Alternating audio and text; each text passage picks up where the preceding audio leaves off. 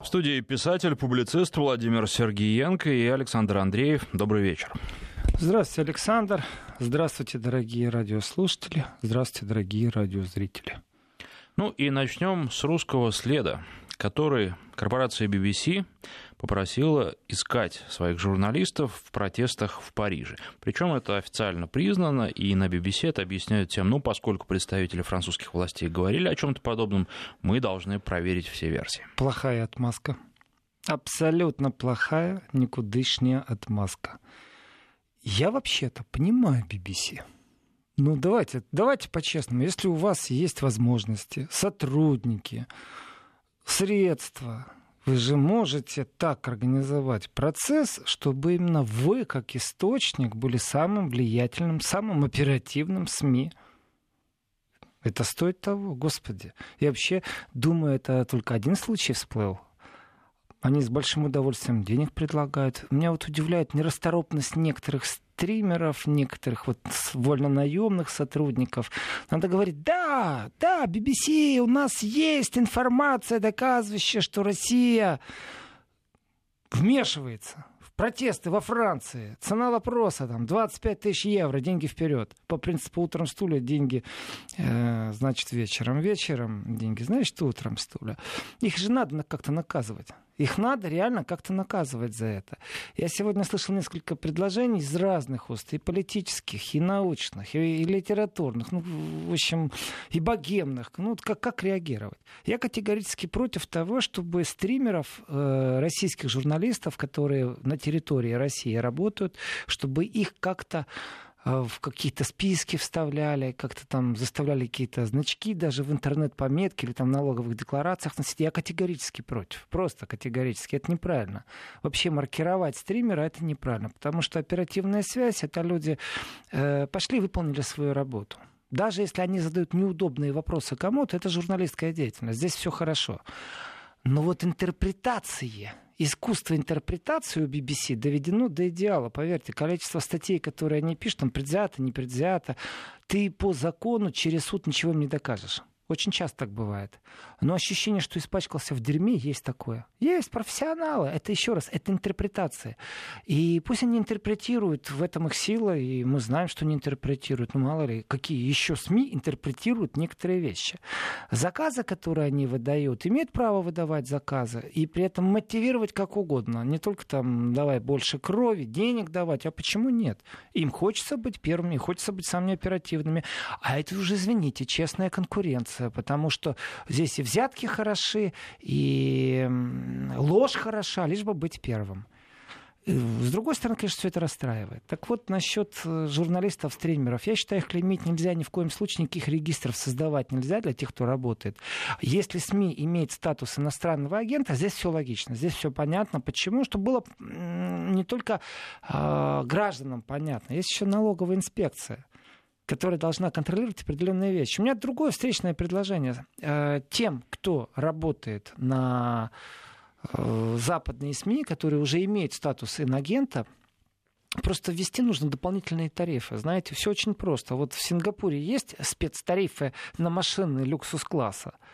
То есть машина, грубо говоря, там стоит 100 тысяч, а вы ее можете купить только за 300. Почему? 200 тысяч налоговый сбор. Вот для тех, кто сотрудничает с теми, кто получил статус э, иностранного агента в СМИ, то есть занимается пропагандой далеко не дружественной, далеко не объективной журналистикой, э, просто очень жестко. Если на них кто-то работает и не получает денег, это нарушение трудового законодательства. А если работают, то, пожалуйста, в этих случаях пусть не платят добавочную стоимость. Пусть они платят дополнительных 400% ставки. И вот если они нарушают, тогда через суд наказывать рублем постоянно. Чтобы они на адвокатов тратились, чтобы они понимали, что это бюрократическая волокита. И главное... Нет, подожди, а как чтобы... можно не маркировать, но при этом наказывать и но облагать же, дополнительным налогом? Они же должны оплачивать услуги стримеров. Если стример э, получил деньги и скрыл свой доход, это уже нарушение. Вот здесь вот открываются невероятные возможности. Дело в том, что я считаю, что казна должна зарабатывать на негодяйстве и не на... Это негодяйство, но это профессионализм, кстати. Высокий профессионализм. Приведу один пример такого профессионализма. Э, это Украина до майдановского периода одно посольство объявляет конкурс, там, знаете, как всегда, фонды какие-то такие, поддержки демократии, посольство из-за океана и держава там за океаном. И вот это посольство объявляет конкурс на лучшее журналистское расследование. Условия конкурса. Победитель получает 10 тысяч долларов и полгода стажировки в том же государстве за океаном. И журналист должен быть младше 27 лет. То есть молодой специалист, скажем так. За 10 тысяч долларов и полгода стажировки они получили около 100 тысяч расследований в течение 4 лет. Они там 4 года это практиковали. Я считаю, что вообще-то негодяйство было 10 тысяч предлагать, но могли бы уже предложить нормальную сумму, чтобы человек знал, за что он рискует. Количество перелазаний через забор, врывания в кабинет. Вы знаете, все хотели эти 10 тысяч. Вообще-то удивительно грамотно просчитанный шаг. А, и как они относятся к своему бюджету, обратите внимание, они не объявили там 100 тысяч, миллион, там 5 лет, образование, дом э, за рубежом. Нет, 10 тысяч полгода стажировки, все. Вот их конкурс. Они могли больше позволить. Они отдают так много денег на разные всякие нехорошие штуки в виде вооружения, там, в виде контрпропаганды, как они это говорят, борьбы за демократию. Э, на самом деле, я считаю, это очень изящный ход был. Как даже противник делает изящный ход, это нужно оценить. Да, за 10 тысяч. А попробуйте эти же 10 тысяч вот перевернуть на ту же сторону. Да смешно будет. Там ни один журналист, хоть молодой, хоть не молодой, не шевельнется за 10 тысяч, ни какие заборы перелазить не будет. То есть они умеют экономить средства бюджетные. Так вот, вот это их больное место на самом деле. Я приведу пример по поводу больного места чуть позже, как не экономят э, бюджетные деньги на Западе. Очень интересная тема. Но что касается BBC, есть смесь разочарования, при том очень глубокого, ну, я понимаю, что можно и подставных найти, кого хочешь, и изобразить, что раскрыли сеть, взорвать. И порядочность того стримера, который не понимает того, как это сделать, да, или наивность. А ведь, в принципе, что, думаете, среди плутов нет журналистов, а среди журналистов нет плутов? Есть такое. Дали бы задание, нашли бы статистов, оформили бы все.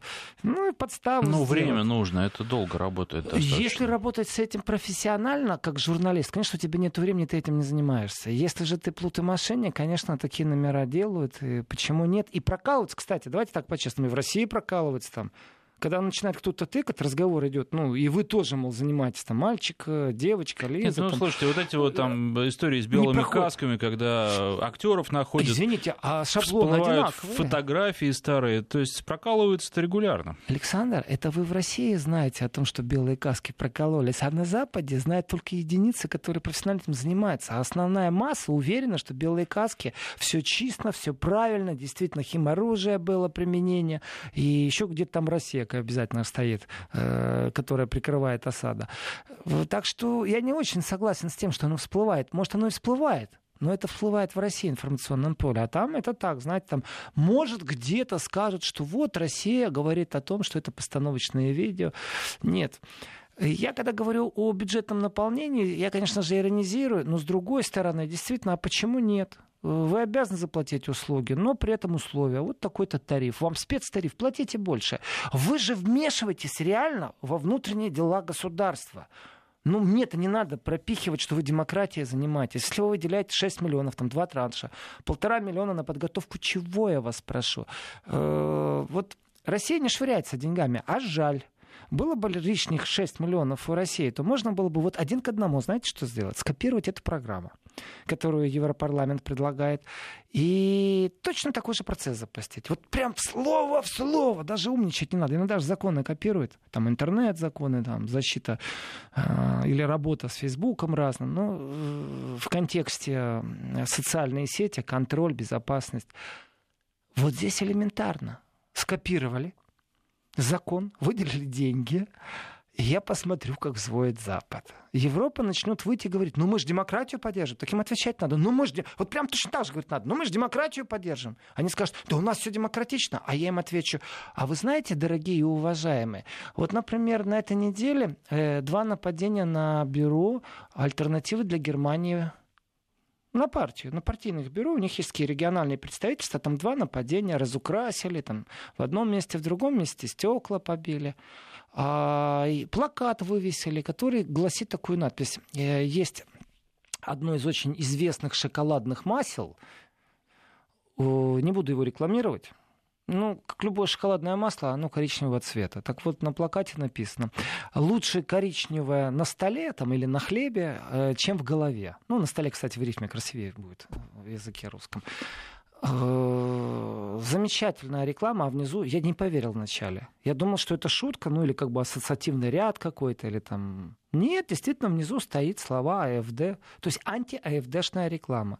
То есть представьте себе, что вот что-то в таком духе там будет против партии ЛДПР, например. Вот э, конкретно обливание партии, которая в Бундестаге. Она свои голоса честно заработала. Вы считаете, что они не правы? Воюйте с ними по правильному, по-честному. Так нет же, когда выгодно, э, так можно любое взять оружие. И, конечно же, все понимают, что в смысле коричневого, мол, игра слов, это обвинение практически в фашизме. Фашизмом не пахнет. А если пахнет в уголовном кодексе, пожалуйста, почитайте и обратитесь в суд, и у вас суды работают, и пресекут деятельность. Э, это тоже определенная, знаете, война, информационная война. И в этом отношении вот BBC разочаровывает, но не удивляет. Зачем мне удивляться? С BBC еще такой вопрос возникает. Они, да, заказы раздают, но они сами-то заказы получают или нет? Но у нас нет доказательств того, что они получают. Я сталкивался не раз, и ну, не с одним редактором говорил, с выпускным редактором, новостным редактором, с глав редактором, с редактором отдела по э, решершен, по расследованиям журналистским зачастую это люди э, ну, глубоко подвержены влиянию самих же своих кругов. То есть такой самозавершенный цикл э, себя же программирования. Такие зомби, но которые сами себя зомби делают. Смотрят в зеркало и попадая э, под влияние себя же. То есть это такая голова медузы Горгоны, которая себя отражает. Дело в том, что они искренне иногда верят в то, что говорят. И они считают, что они служат добру. Вот здесь их не прошибешь. И те подготовки разные, которые происходят и как происходят, я приводил уже пример, вот это немецкое подразделение фонда Маршала, это же история очень простая и показательная. Ведь не Блумберг с пальца высосал, что российский след есть во Франции. Блумберг оперся непосредственно на э, германское подразделение фонда Маршала США. Значит, что это за фонд? Для начала, когда было 25-летие плану Маршала, э, связанными, понятно, экономика США, экономика Германии. Появилась личность, которая говорит, а давайте сделаем-ка фонд и дайте мне там 50 тысяч э, дойчмарок, чтобы мы запустили такую тему. То, что интересно для Европы и США с научным подходом. Ну, вроде бы ничего такого, знаете, политология тоже наука, экономика тоже наука. И фонд э, Маршала по логике вещей должен был бы заниматься вот этими простыми изысканиями, что полезно для Европы и США. Знаете, то есть для Европы и США. Что интересно Европе и США. И они получили сами для себя неожиданно тогда огромное финансирование, потом это финансирование еще раздалилось, там пошло уже миллионное финансирование, то есть э, цифры, суммы были сумасшедшие. И когда я сегодня читаю о том, что, в принципе, еще до того, как там СБУ Украины заявила, что российский след ярко выражен во французских протестах, то вот это вот германское подтверждение фонда Маршала одну статистику дало. Мол, смотрите, как активировались твиттеры. А теперь простой вопрос. Если у вас в уставной деятельности записано, что это интересно для Европы и США, и вы были основаны вот на 25-летие плана Маршала по спасению немецкой экономики, то простой человеческий вопрос. А почему? А как так получилось, что вы сегодня мониторите твиттеры аккаунтов, которых идентифицируете с российским следом или с российской активностью или с пророссийскими взглядами? Как так получилось?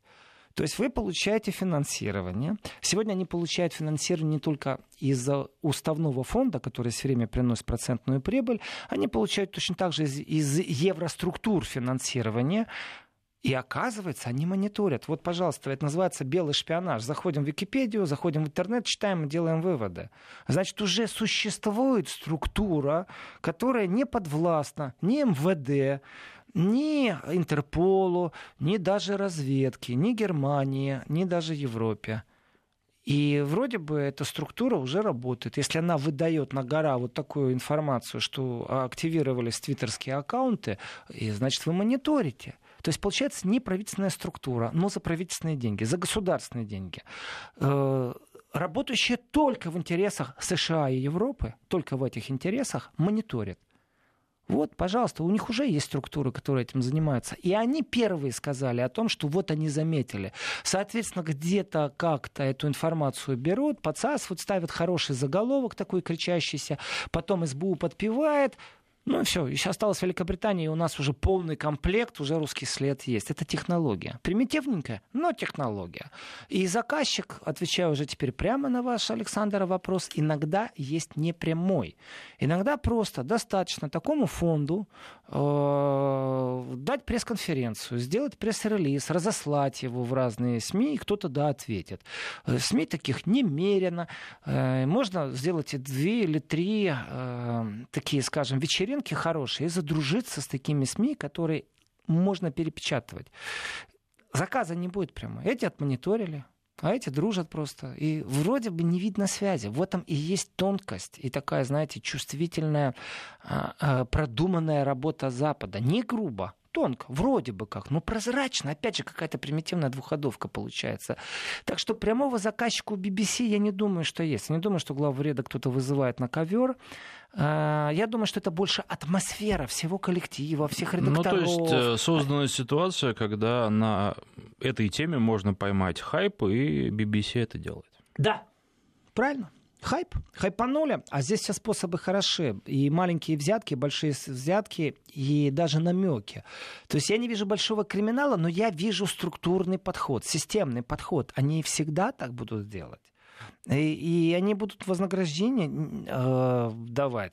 Вознаграждение не всегда прямолинейно в конверте, там, в кредитной карте. Нет, тебя просто могут регулярно значит, приглашать на все стою, на какие-то Э, всесторонние, все европейско-союзные посиделки, где собираются такие же, как и ты. Финансирование будет э, такие организации, как ОБСЕ, ПАСЕ, ну вот в таком духе.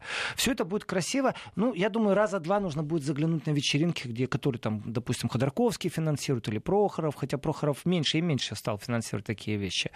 Э, но ведь по факту, по факту, вы вот представьте себе, у вас там обеспечено три раза выходные в году в Брюсселе. Два раза, например, там где-нибудь в Вильнюсе или в Литве, там, не знаю, в Риге какой-нибудь, один раз в Милане. Ну а почему нет? Все, что от вас нужно, это объявить себя готовным работать в поисках правды и демократии.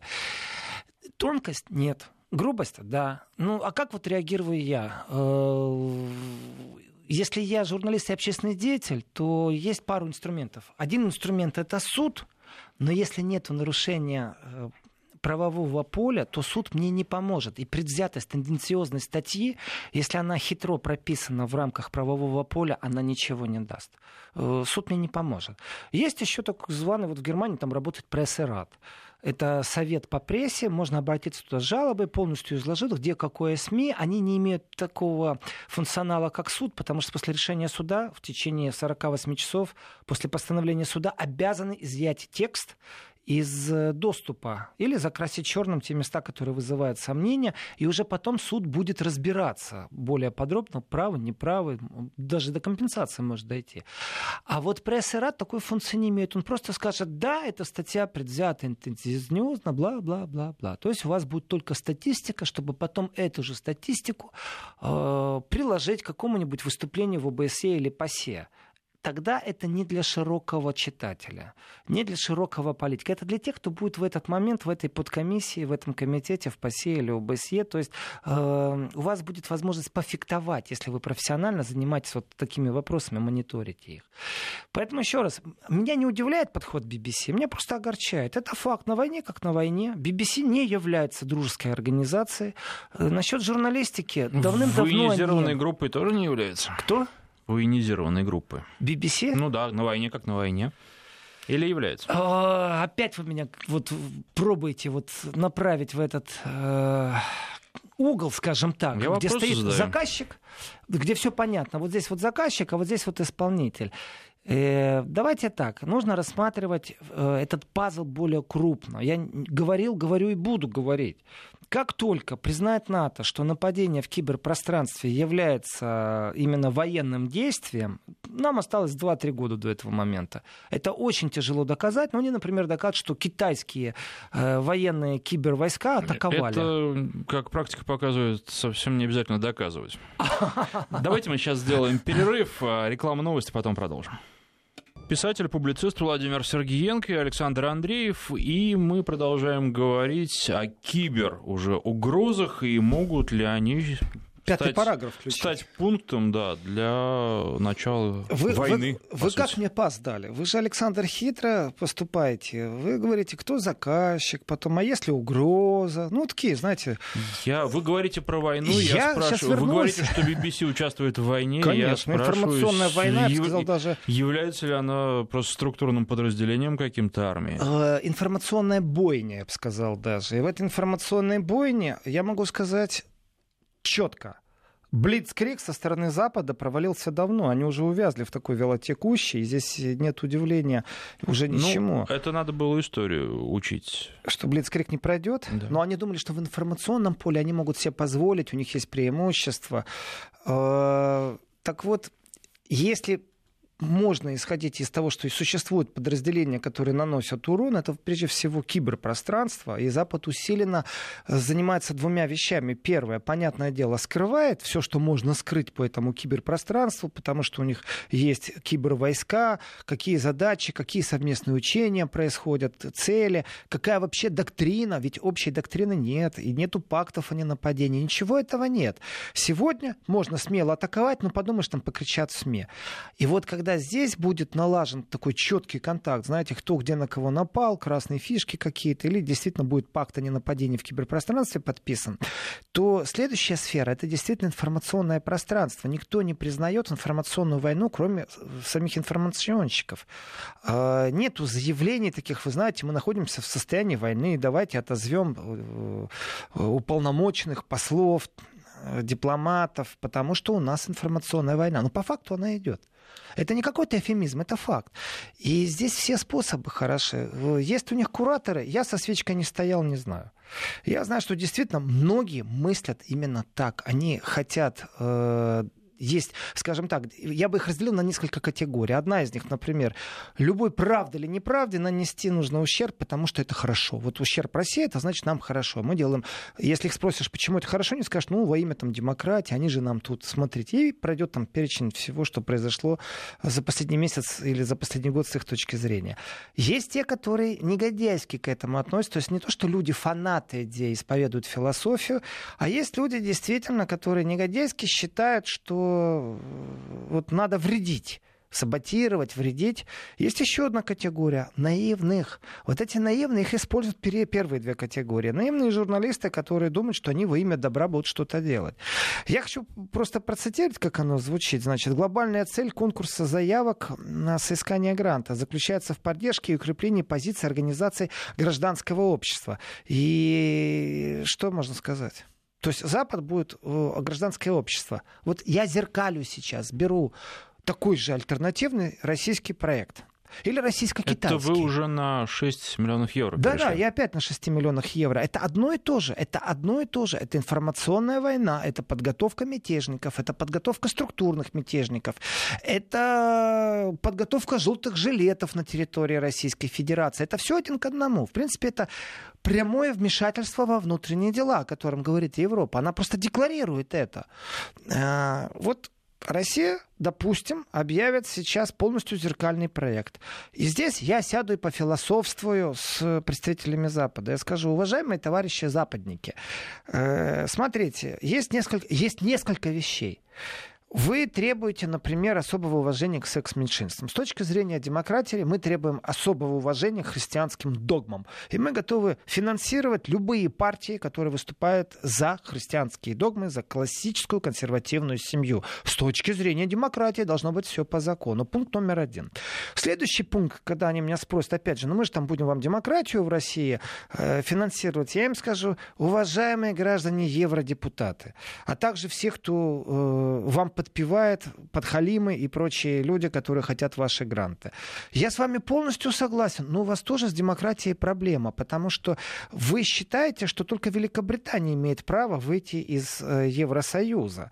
Э, в принципе, евроскептики имеют право в рамках закона бороться за свои взгляды, проводить агитационные мероприятия. Развитие институтов евроскептиков является, э, в принципе, усилением демократического взгляда на территории Евросоюза. Я вам сразу скажу, что будет. Опять же будет, мы же хорошие, мы же на стороне света, добра, а вы злые, потому что все, кто против целой Европы, это обязательно кремлевские пропагандисты. И вы мне докажете, что Трамп первый, кто поддержал Брексит, и что Трамп самый большой скептик Европы. Э, потому что никому не нужно. На войне как на войне, в смысле информационной. И Третье, что бы я им предложил, вот после того, чтобы поддержать евроскептиков, вот под, по альтернативной программе полностью, что, в принципе, на основании мониторинга, в котором мы будем считать, что вы сильные, вы реально сильные, вы большевики, вы мейнстрим, и вы обижаете маленьких и слабеньких. И мы будем поддерживать именно маленьких и слабеньких, которых у вас практически не видно ни в СМИ, ни по телевидению, которых вы как можете, так и чмошите, вы их мочите, э, вы над ними издеваетесь, вы унижаете, вы пишете рекламу лучше коричневая на хлебе, чем коричневая в голове.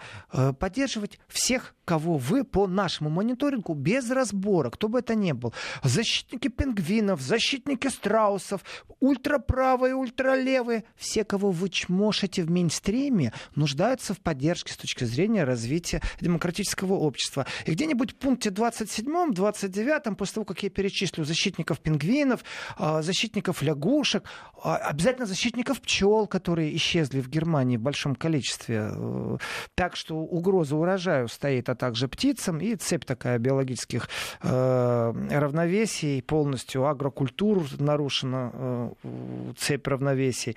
Я бы сказал, после всех этих пчел, страусов, вот этого полного маразма, я бы обязательно еще вставил поддержка футбольных болельщиков на научной основе. Именно на научной. Что такое ультрас, откуда они берутся. Вот они же это делали с Майданом? Делали. Ну, ответочку надо бросить.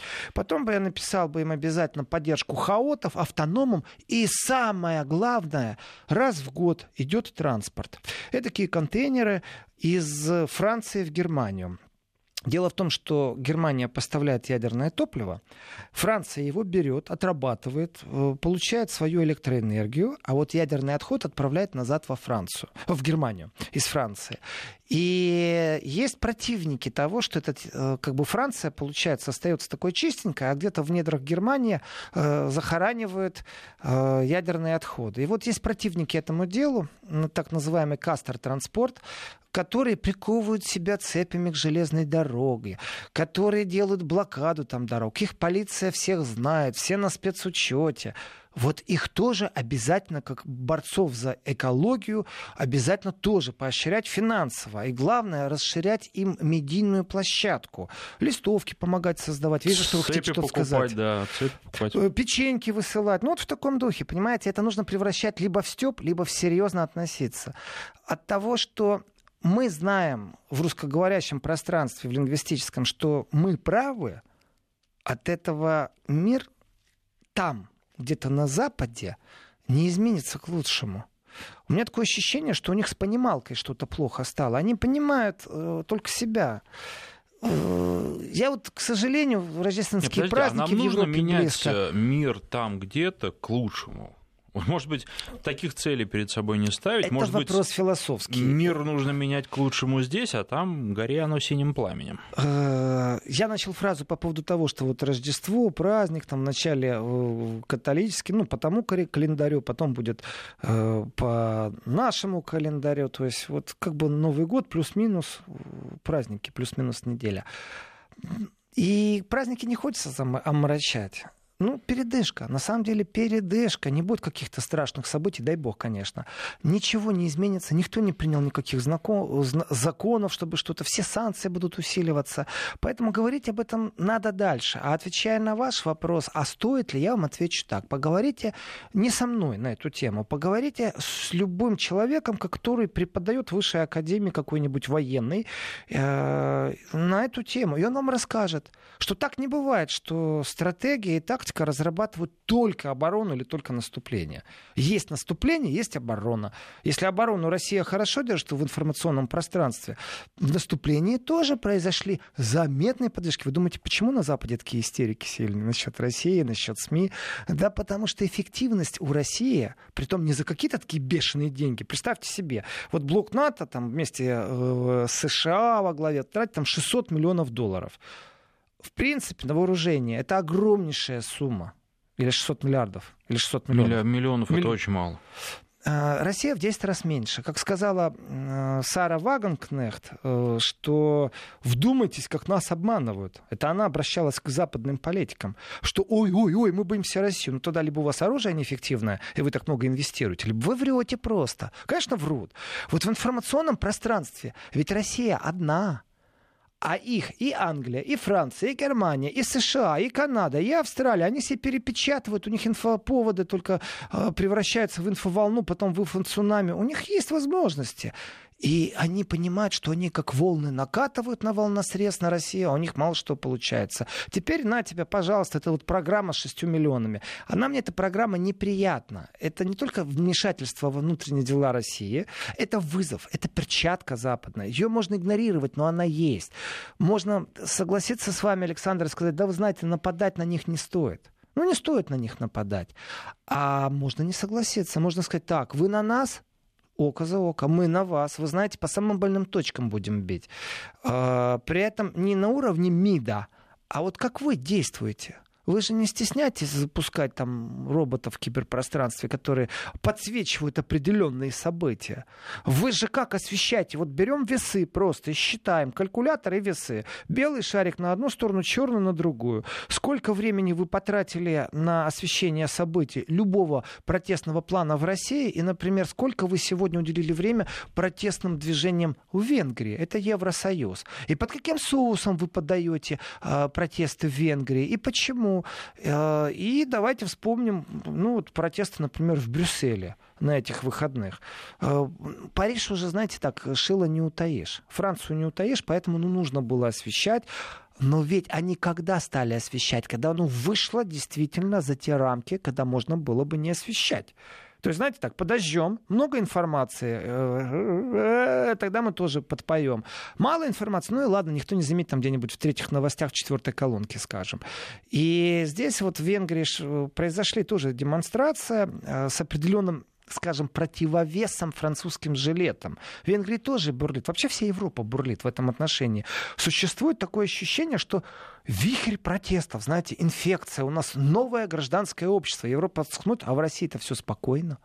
Надо им подкинуть эту инфекцию надо э, проверить э, на слабость, знаете. Притом 6 миллионов кажется немного. С другой стороны, это огромная сумма. Нет, но если по 10 тысяч, как по 10, Как я говорю, 10 тысяч всего лишь навсего дали на премию. И будет вам, пожалуйста, и масло, и сливки, и расследование журналистское, и врывание в кабинеты, и тролление, и часы, проведенные в интернете. А, ведь мы знаем, кого не финансировать будут. Мы знаем радиостанции, телеканалы, интернет-блогеров, все, кого и как они будут финансировать. Эти люди в масле дальше будут кататься и выполнять свою функцию. При этом они будут, может быть, искренне верить в то, что они выполняют э, божественную задачу по расширению демократии на территории Российской Федерации. И что они не являются инструментом. И что, в принципе, если договорятся элиты друг друга не трогать и оставить в покое, они никому не нужны, а сами по себе они ничего не представляют представляет без этого финансирования. Гражданского куража не хватит, не хватит идеологии, не хватит философии. И вернусь к вашему вопросу по поводу, есть ли приказчик. Я честно скажу, не раз не раз пробовали добраться до вот этих приказчиков. Если вернуться в Германию там, 50 лет назад, тогда четко известно было, кто курировал СМИ. ЦРУ. Э, ну, когда это всплыло? Ведь люди, жившие здесь и сейчас, 50 лет назад, они об этом не знали. В России, в Советском Союзе, э, в США кто об этом знал из читателей или из радиослушателей? Да никто об этом не знал. Об этом знали единицы, те, которые специализируются на такой теме. Те, кто курировали эти темы, и те, кто работал на контрпропаганде или, например, просто изучали эти вопросы. Но если эти люди доходили до СМИ, то все равно информация тонула. А сегодня она никому не интересна. Если мы узнаем через 50 лет, э, если не кон посредственно заказчик для западных СМИ по отношению к России, то я вам скажу честно, а мне это не интересно, а мне все равно, есть он или нет прямолинейный, есть ли скрытая система финансирования или нет, есть факт, их действия враждебны. Действия Европарламента — это открытый вызов спокойствию, строю, потому что они говорят, а давайте мы сейчас начнем э, воспитывать у вас некоторых людей, финансово поощрять, которые вам ну, в рамках, понятно, эфемизмов демократии, борьба демократии, свобода слова, э, будут, ну, скажем так, малину портить регулярно. Они это умеют делать. Я бы еще добавил такую вещь. Знаете, вот в, там второй транш в размере 4,4 миллиона, которые будут выделены на, на укрепление свободы. Э, я не против, если бы они эти деньги направили, например, на борьбу с ВИЧ, на борьбу с раком, э, с сердечными болезнями. Что-то таких программ нет, их это больше тревожит. Э, зачастую говорят, давайте вместе, давайте вместе сотрудничать, давайте вместе работать. Существует куча проектов, где можно работать. Наука, медицина, наука, медицина. Здесь я не вижу совместной работы. И когда я говорю, давайте альтернативно предложим нам точно так же, вот точно так же в Европе демократию раздувать, то я представляю то же, что будут писать те же BBC. И вот здесь вот смело берем, просто меняем э, имена, фамилии, пароли, явки и пишем все то же самое, что они пишут, то же самое пишем про них. Ну и что толку из этого? Будем жить в таком зазеркалье мы, зазеркалье они. Правда нигде не будет. От этого ни миру лучше не станет, ни мир к нам не придет, ничего не изменится. Я вижу действительно иногда и верю в это, что мягкая сила должна существовать.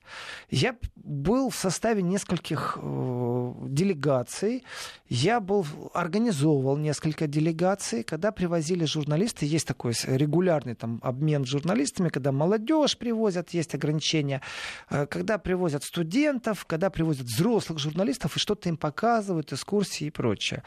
Так вот, э, по стопам многих путешествий, притом это не только с Россией связано. Это было связано, я бы так сказал, со всем СНГ. Редакционная политика такова. Расскажи о какой-то катастрофе. Дай крови, как вот BBC сказала. Вашу статью опубликуют. Приедь и расскажи. Блин, я помню статью, я ее читал, э, что Баку — это такой Каспийский Париж. Ну, в хорошем смысле слова, в том еще, до, до погромов. Э, шикарная статья. Не хочу сейчас э, полить журналиста, потому что он все еще остался в этой газете. Эта газета входит в пять лучших немецких СМИ по цитируемости. То есть это очень сильная газета. И не опубликовали, потому что ноль критики было потому что нашли что-то хорошее. Не то, что там дифирамбы пели, власти, нет. Разговор шел строго по фактам. Вот набережная, вот дома, вот постройки, вот вам Макдональдс, вот вам театр.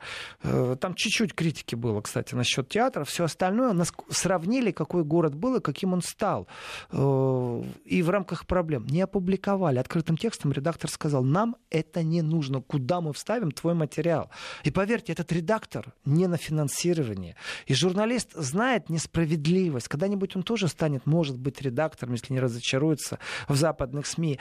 Но шансов иногда опубликовать материал нету, но и заказчика нету. Это уже так воспитано, это уже поколение. Плюс не забывайте, пожалуйста, э, угодничество. Такое, эта болезнь есть везде, во всех СМИ. И в России тоже есть понятие угодничества. Когда я думаю, что там наверху это понравится. А вот там наверху у меня э, шеф и вообще хозяин нашего журнала живет, кстати, в США. Это очень крупное издание издания в Германии. Если их почитать, ну, США бог, Россия демон. У них всегда одно и то же. Если вы всю их команду пригласите в Россию, они влюбятся в страну, влюбятся в еду, в людей и напишут настоящие реальные репортажи. И о хорошем, и о плохом. Не опубликуют Не опубликуют, потому что хозяин, который не является заказчиком, вроде бы как, вроде бы как, давным-давно подобрал на работу редакторов, которые исповедуют ту же самую философию, что нужно максимально выстраивать взаимоотношения США и Россию максимально нужно наказывать. А за что? А вот тут уже есть помощники. А вот тут, вы знаете, возникают вопросы, в частности, наверное, главный вопрос, могут ли в данном случае помочь социальные сети, так называемые новые медиа, в распространении информации, которую не будут на Западе распространять традиционные медиа. Но давайте, может быть, об этом несколько слов скажем давайте. уже в следующем части, потому что в этом наше время подошло к концу. Я напоминаю, что в студии писатель-публицист Владимир Сергиенко. Мы сейчас прервемся на программы, рекламу и новости в начале следующего часа, а вот после них продолжим разговор.